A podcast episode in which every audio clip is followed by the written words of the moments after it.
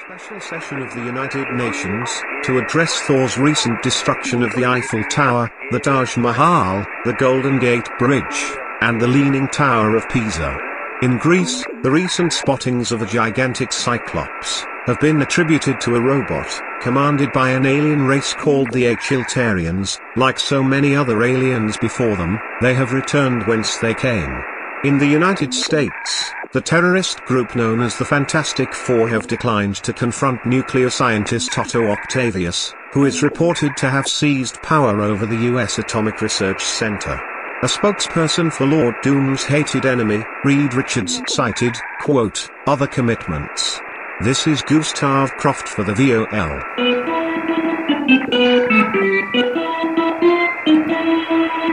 Zero zero four.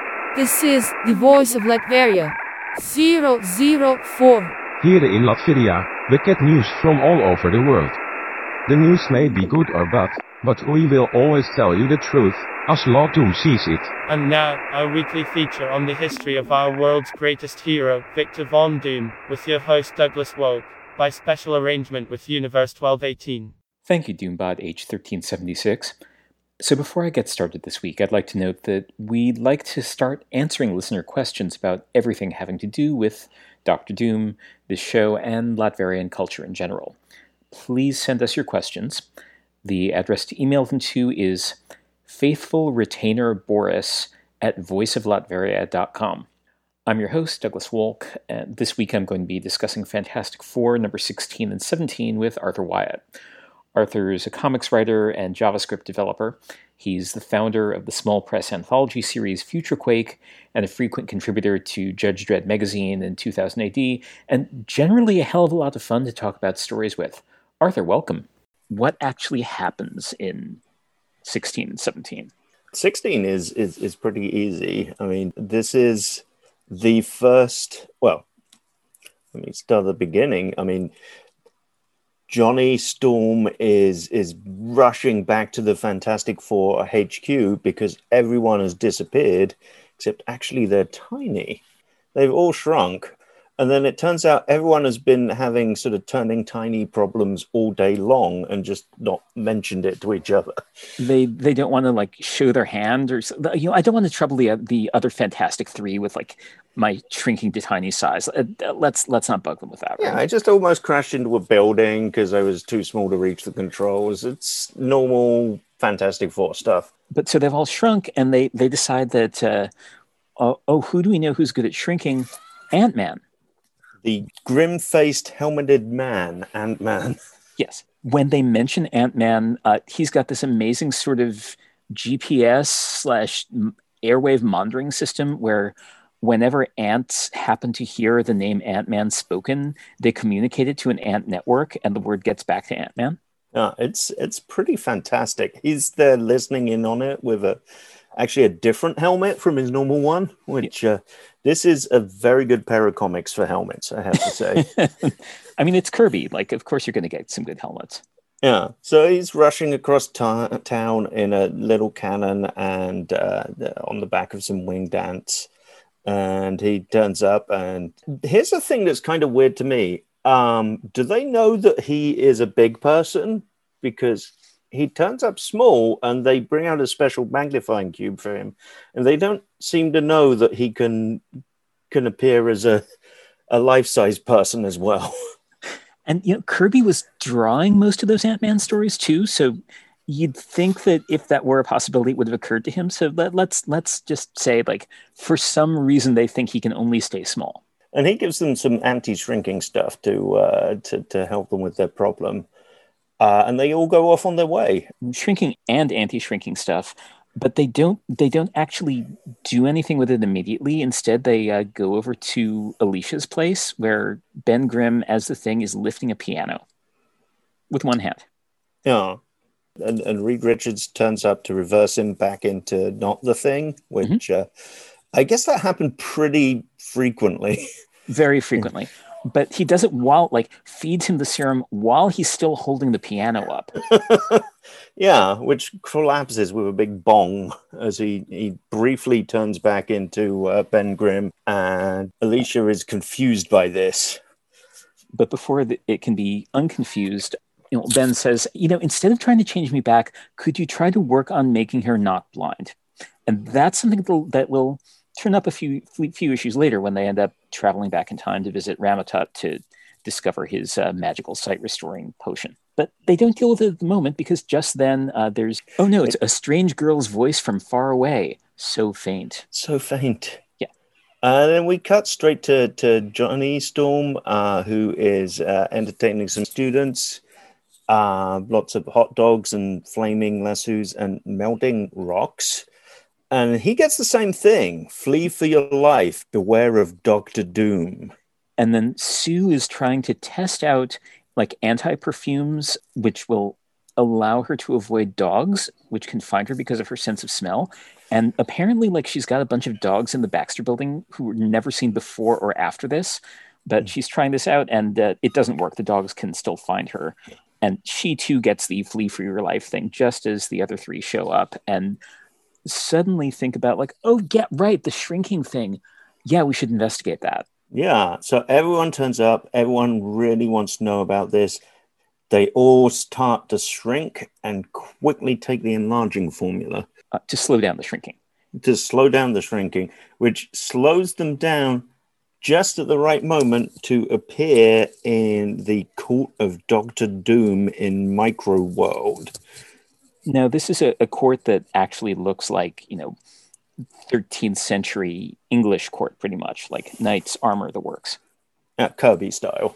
Kirby style. Because there's also a sort of seashell throne that Doctor Doom is sitting on that looks like it's been imported over from Atlantis. So I guess this is this is like the first microverse incarnation. Yeah, I suppose so. It's sort of a recurring thing, but I think they do different stuff with it later. But yeah, Doom's very much in his throne with his gadgets for shrinking people even more. So he's he's in his Doom zone here. So he shrinks them down helplessly and then has a good old rant. He rants basically about how he survived being shrunk down to nothingness the last time they fought, like six issues earlier, which was that the somehow ended up in this micro world. Now, it's eventually established that if you shrink down far enough, you don't just get tinier and tinier, you get tiny and end up in the microverse, which is a whole universe that you can only get by know, getting tiny enough. It later mm-hmm. turns out that there's also a macroverse that you can only reach by getting large enough, but that's a whole other thing. Right. And there's a sort of odd, you go in anywhere, and if you are sufficiently small, you end up in this place. Yes which they they don't really quite clarify that here, but I guess that that happens later, and then it happens in the movies with the quantum realm and and so on. Uh, and eventually there'll be a toy line. Uh, Doom has been trapped in this microverse for some time, and he's essentially taken over with his advanced science and ability to make telescopes, which uh, eventually leads him to become absolute ruler with his own shrinking molecular ray. That I guess is how he's been contacting the uh, the larger world. Right. Uh, he created the voice, enabling me to send my voice and my ray through the infinite to reach you and the world above. I played with you as a cat plays with a mouse. And this, of course, cues a you know Kirby fight with uh, Fantastic Four and uh, a bunch of armored microverse people, which ends in defeat for the FF because you know inevitably they're tiny and Doom is big. We very often see Doom huge compared to anyone around him. This this is a motif that keeps going on for decades and decades, like mm. the hmm. looming figure of Doom above the landscape. They are possibly a chess set. They might not be. In this case, he's uh, catching Sue in a glass like a bug. Yes. And uh, somehow this turns into a conversation with the princess of the realm, uh, Princess Pearla, who it turns out has a big old crush on Johnny Storm. And then there's some discussion about a war with uh, a planet within this micro realm mm. called the planet Talk that has uh, terrible lizard men who are going to invade and enslave them.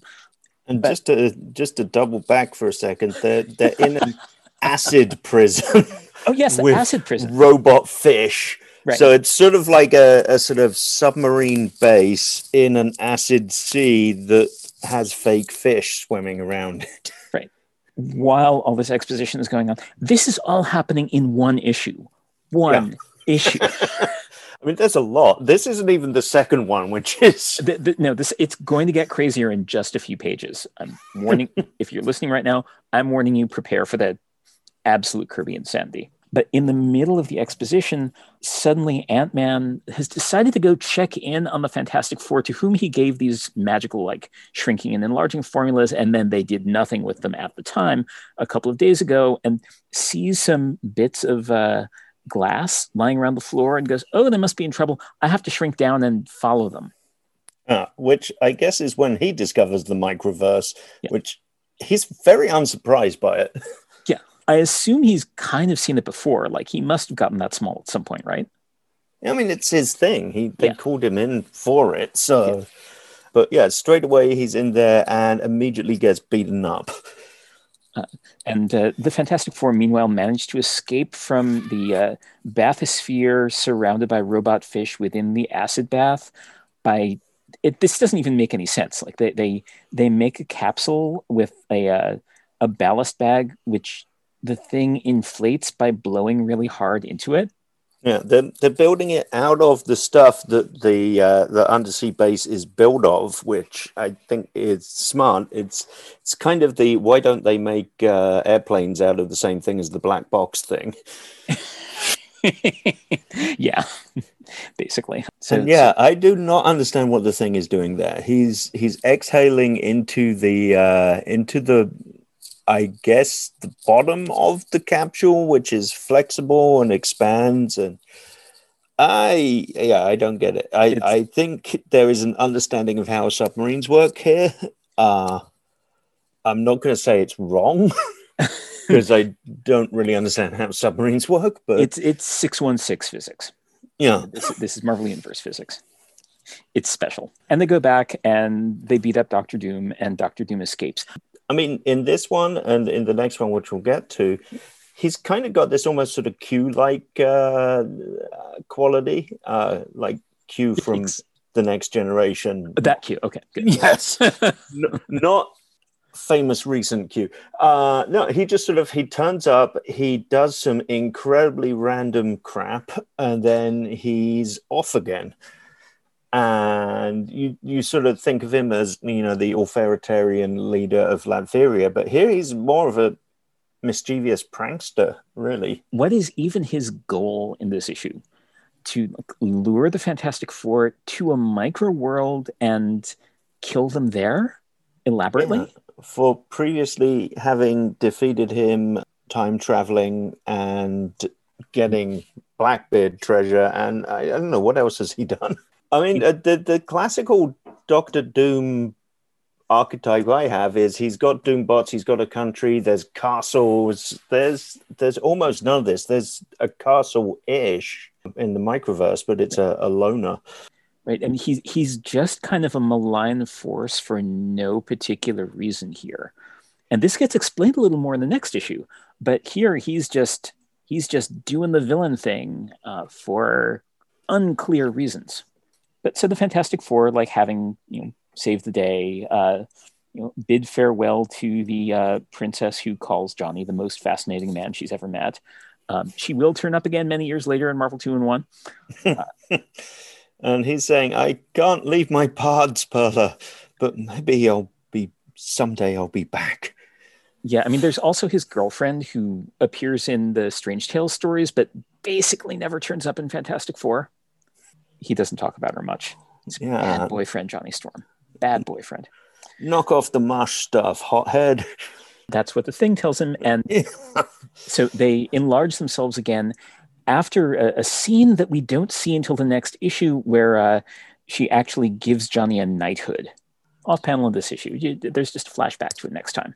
Yeah, I mean the the range of this one uh, page, which is one, two, three, four, five, six, seven, eight, nine, ten panels. And panels. It goes from Doctor Doom escaping through a uh, a trap door, uh, him enlarging into the uh, to the the wider world, a fight scene, Right.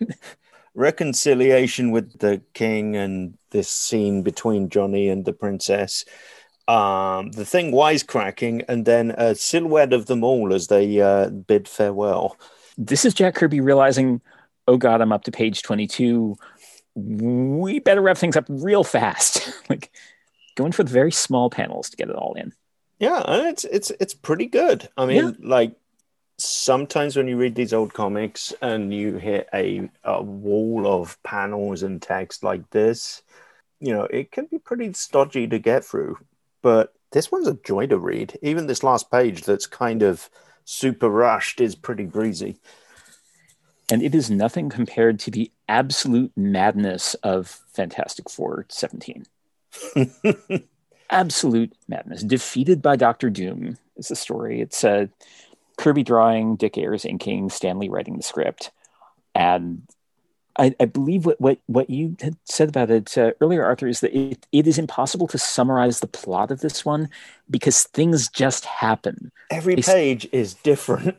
Yeah, it, they just happen and they just keep happening. And we let, let's take a stab at it. We can try.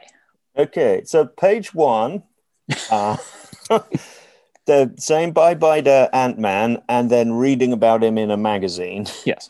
And then they, they recap the previous issue. We get to see the scene where they get knighted, and they start trying to uh, look for Doctor Doom to figure out where, where he went.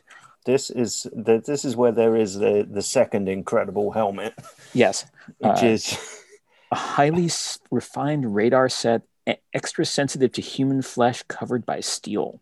It's a Doctor Doom detector. Yeah, it has no other function, and this thing is like a radar dish attached to um, some kind of moped Kirby thing.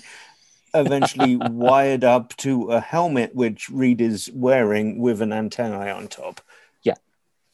It's amazing. it's it's really extraordinary. Um, uh, so uh, Ben goes off to uh, try to find him. Thinks he sees Doom, falls down a manhole, uh, busts through the pavement just like he did back in Fantastic Four number one. Goes after him and discovers that it's not really Doom. It's just a guy wearing armor and a cape to advertise a movie about knights. And then we get Invisible Girl, who is uh, thinking she has stumbled into some mobsters showing off a new uh, kind of Tommy gun. Uh, she pushes it so it, its aim goes astray, and then it turns out it fires ping pong balls, which is actually a new kind of toy, and she's just ruined its inventor's day because now he'll never sell it. we assume that uh, because she's involved with Fantastic Four, she's got a bunch of money. She could probably, you know, clear up the situation or help help this poor inventor out. But no, she just she just jets.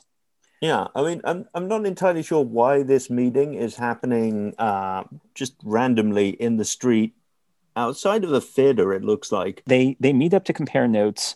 They uh, discover that there are fans waiting for them in the lobby. Uh, and they need to escape them.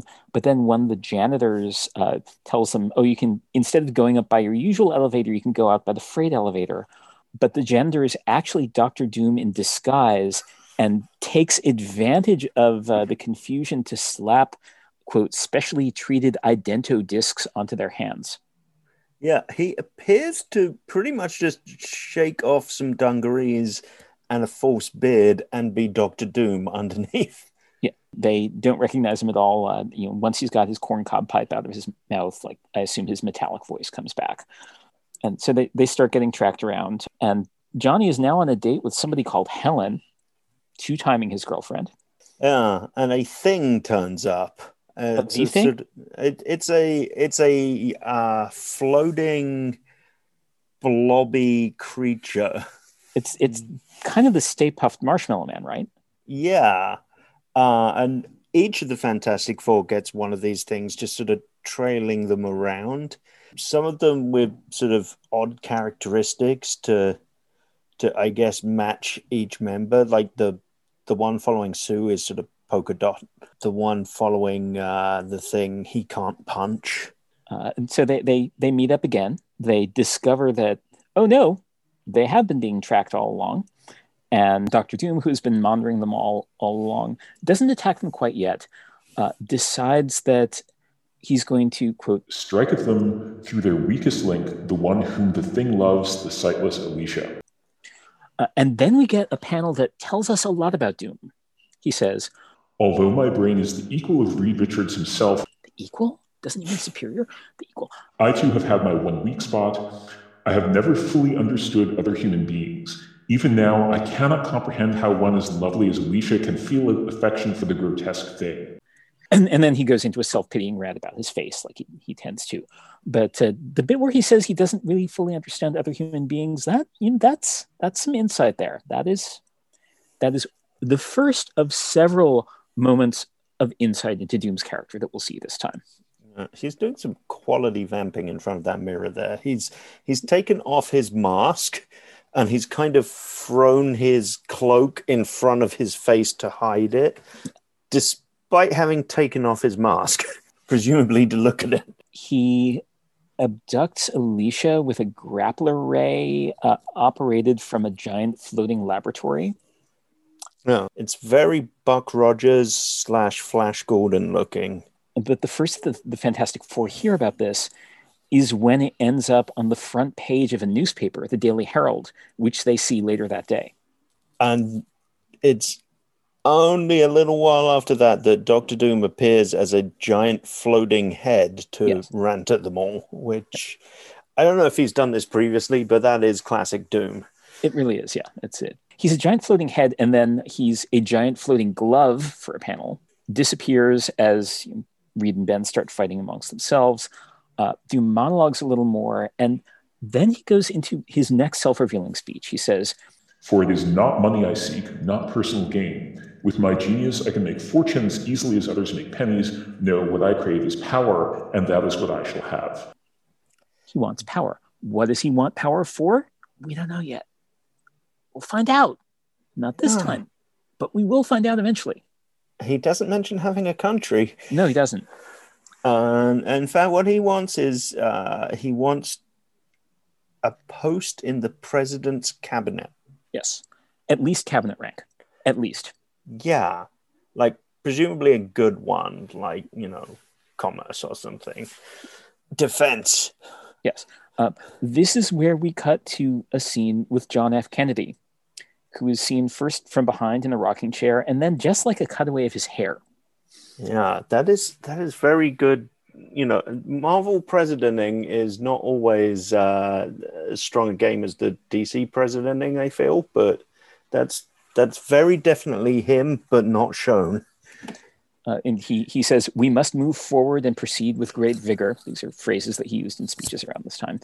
And uh, as soon as he's finished uh, monologuing about taking on Doctor Doom, he says, And now, gentlemen, if you'll excuse me, it's Caroline's bedtime.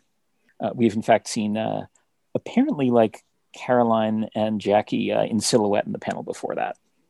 It's then that Doctor Doom begins some kind of electronic attack, making missiles go haywire and uh, machines stop in factories.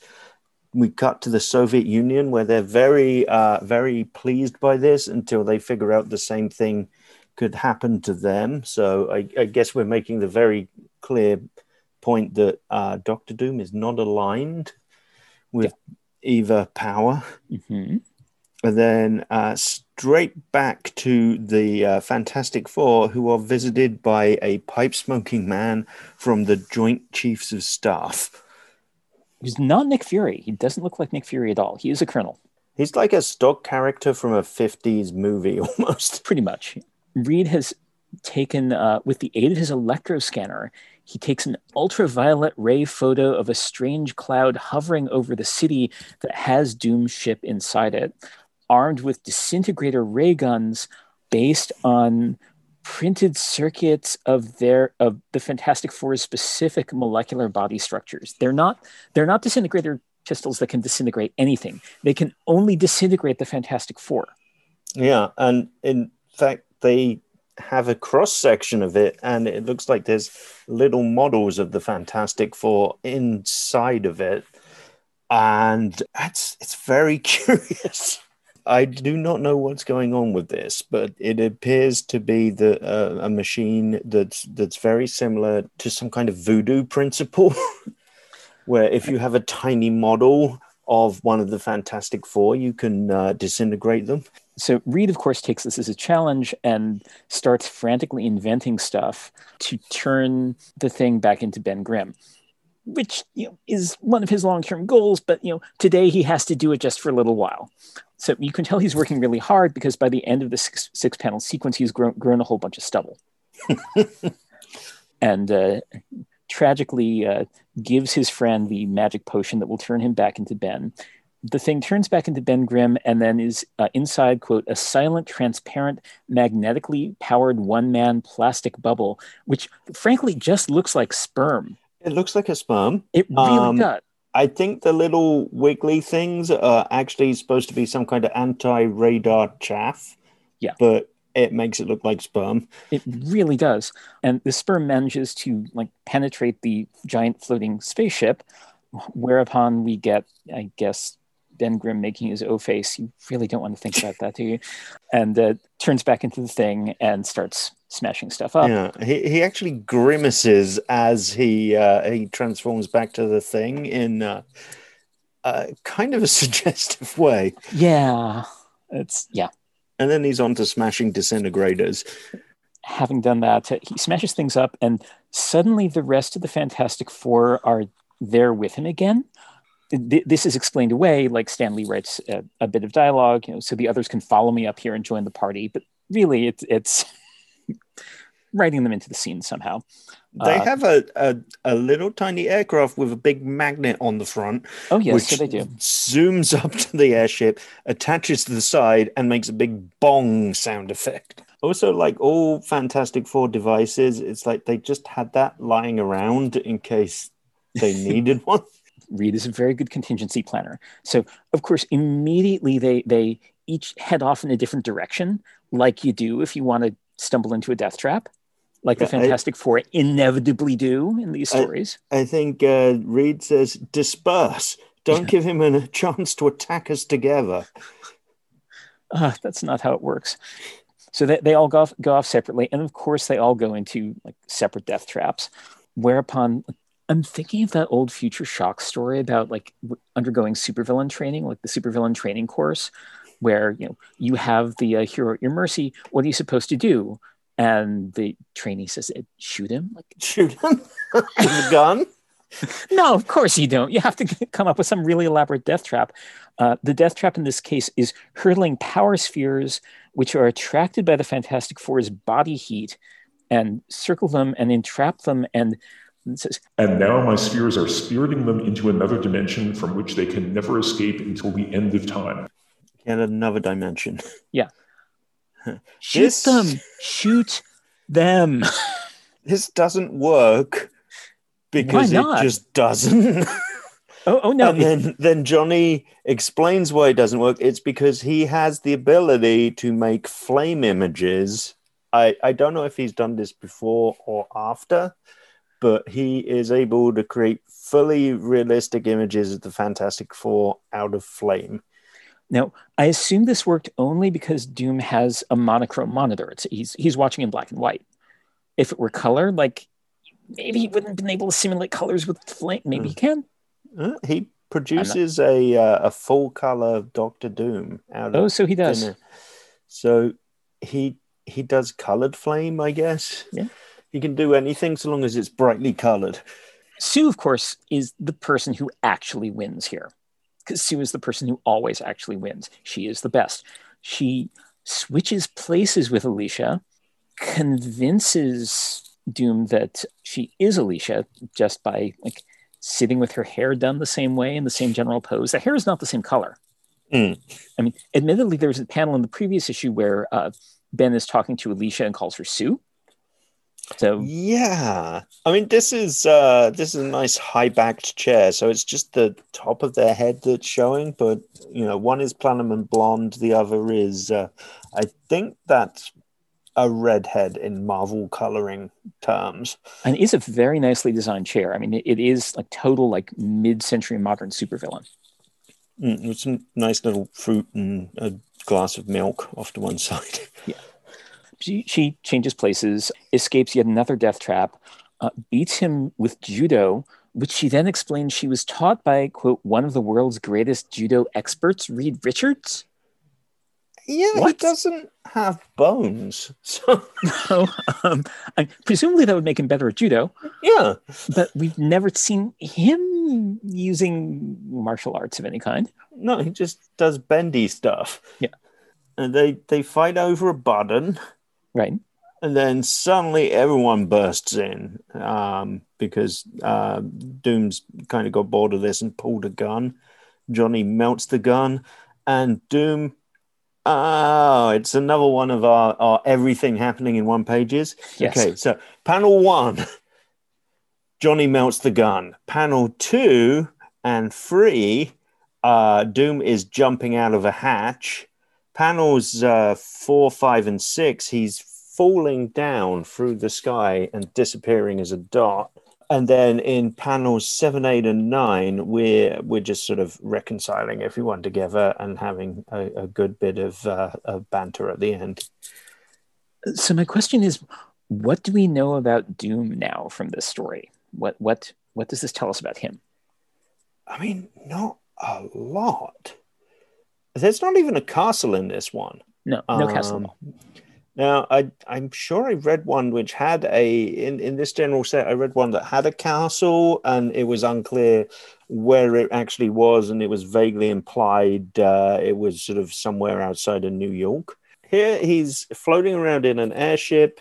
He has a plan that is totally random. That is maybe for revenge, maybe for becoming the agriculture secretary. Um, he has a lot of threats to the city um, that he talks about, but doesn't really do. He has an enormous number of death traps in this airship. Like, I, I think of this as like, you know, if you are playing Dungeons and Dragons and you're the dungeon master and you've set up a nice sort of twisty maze of traps, you know, your your your party is gonna hit like maybe a third of them normally. Right. So he, he must have a whole bunch of traps that they just sort of like didn't happen to turn down that corridor for. Well, no, they went down all the corridors. Yeah, this is true. They split up to hit all the traps. And in fact, to hit the traps that were specifically designed for them. Yeah, Reed Richards. I really like this couple of panels where he uh his trap is he gets stuck in a room where concrete is pouring in and he becomes extremely long and bendy to kind of squeeze through the air gaps in the concrete. That's really, really bendy. Yes. Um, and then he like sneaks out under the door frame. Yeah, it's just, it's a, it's a very cool visual. I think it kind of takes the the bendiness beyond a, a level we we normally see. Like it's almost like he's microscopically threading himself through the structure of the concrete. What might be that other dimension that he's sending them to in lieu of killing them? I mean, is it a microverse? Is it a phantom? Well, a, a negative zone? It's. Do we have a negative zone yet? We don't have a negative zone yet. Yeah, I mean, it's just it's pretty much just an unescapable dimension. Yeah. So Doom has dimensions. He does. Big on sending people to them and or ruling them, and or uh, He's really, really into surveillance. yeah, and appearing as a giant floating head. Yes. I mean, he's showy. I mean, that is that is, I think, a consistent Doom thing. Is if he can appear in giant, semi-transparent form and explain his plan to you, he's totally going to do that. Yeah. He loves lounging around and explaining things from a distance. No, none of this makes sense if you know what's happening on the next page. It is. um, it, this is very, very seat of the pants, and then this next thing kind of. Yeah. I mean the, the the microverse story that has a plot and it has a few sort of slightly crazy turns like the the bathysphere escape, but you know, it's it's pretty linear and you know it, it has a shape to the plot. This is just like incident and it's if you told me that they they sort of did this exquisite corpse style and just sort of wrote, and then this happened, and then this happened without checking the previous thing at all. I would totally believe that. But everybody in this story is so optimistic about whatever they're doing all the time. Everybody is so absolutely sure that what they're doing is going to succeed. Hmm. And it pretty much does. I mean, it's like JFK is in it. This is is, is a Camelot moment. It is a like a American can do kind of moment for every single character in it. Yeah, I mean, even the thing who's kind of the grumpy one is, you know, pretty upbeat about his sewer adventure and everything. I mean, another sort of uncharacteristic Doom thing, his whole disguise thing. Yeah. Does Doom do that normally? I don't think we've seen Doom disguise himself otherwise. I mean, ordinarily, if he wants to be somebody else, he will just switch brains with them, like because that's Yeah. that he knows to do. Because because the ovoids, he can like switch bodies with people. Yeah, I mean, or send a robot or something, or Yeah. just sort of have someone hypnotized, and then when they've done whatever he wants, he can appear as a giant transparent figure and rant about things. Here, he like he's Scruffy, the the the caretaker, and he's got like a little accent and everything, and his corncob pipe, and then you know just shrugs it off and is fully dressed as Doctor Doom underneath, apart from his cloak, which he's got in a closet. You know, I have to wonder if this might not actually not be Doom, but be some sort of malfunctioning Doom bot. It's very strange. And then a short time later, we have him releasing his uh, his weird airbot things. I don't know if that showed up again since, but you know these things are, are very capable and they're robots. So you know, robot minions. Fair. That's a thing. I don't know if they've shown up previously, but you know they're they're very they're very sort of blobby in in a kind of distinctive way, which doesn't feel like Doom tech. You know, they're sort of whimsical. Yeah, he does threaten to uh, destroy New York using uh, fast-growing spores or a hallucination ray. That's true. He does do that. He doesn't actually carry through with that though. Yeah, he his actual villainous thing he does, I guess, is messing with a rocket test and shutting down a factory, Mhm, yeah. Okay, that's problematic. and possibly communist, though they deny it. And uh, sending some sort of uh, vaguely threatening reel-to-reel tape to John F. Kennedy, demanding a cabinet position. And he might actually be pretty good at the cabinet position, right? I mean, I I think he would be. I mean, he's good at being monomaniacal. So if something was sort of nicely focused, he's got a big science background, likes the big technocratic solution to things. I'm thinking uh, he he's actually more like sort of a Pete Buttigieg Secretary of Transportation. I'm going to get a bunch of monorails and uh, hyperloops out of that. yeah, just think of the devices. I mean, if you could uh, get some sort of transportation system that involved giant floating airships. Yeah, tubes, tubes everywhere. Yeah. Arthur Wyatt, thank you so much again for joining us. Next week, I'll be talking about Invaders number 32 and 33 and Marvel Universe number 2 with special guest Alex Ross. Not the Alex Ross you're probably thinking of, different Alex Ross. The Voice of Latveria podcast is made possible by the patronage of listeners like you. If you support us through patreon.com slash Douglas Wolk, you'll get access to our private book club and discussion board for Marvel nerds, the 616 Society. You can find out more about this podcast on our website, voiceoflatveria.com, and follow us on Twitter. This is Douglas Wolk for the VOL. Zero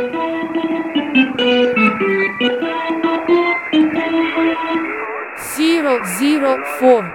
This is the voice of Latveria. Zero zero four. Tomorrow, on Cooking Like Cynthia, we will learn how to make more of young Victor Von Doom's favorite Romani dishes, including sama, bok roe, and lemon and garlic chicken. This concludes our broadcast day. May Doom's terrifying face inspire you to devotedly implement his policies until you die.